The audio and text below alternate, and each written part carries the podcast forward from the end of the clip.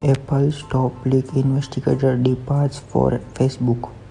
Apple launching new internal fitness challenge for employees. Apple debuts a dashboard for artists that tracks both streamers and purchasers. Apple store in Nashville closing in early February during renovation.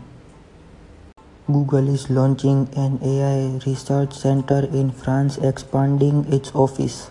Google briefly broke Amazon's workaround for YouTube on Fire TV. Google is rolling out speed ratings for public Wi-Fi network in Android 8.1. Leaked Xbox Watch image reveals Microsoft cancelled smartwatch. Microsoft challenges Chromebook with $189 Windows 10 laptops for schools. Microsoft now lets enterprise users recover corrupted or deleted files from the past 30 days.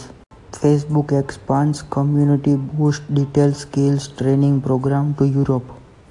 Netflix is now worth more than 100 billion dollars.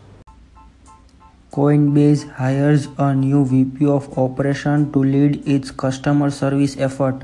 Report says YouTube TV and Hulu Live TV now have hundreds of thousands of subscribers.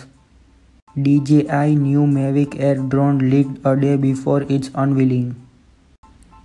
Thanks for listening. Don't forget to favorite this station and for more discussion follow me on Twitter at the rate 1996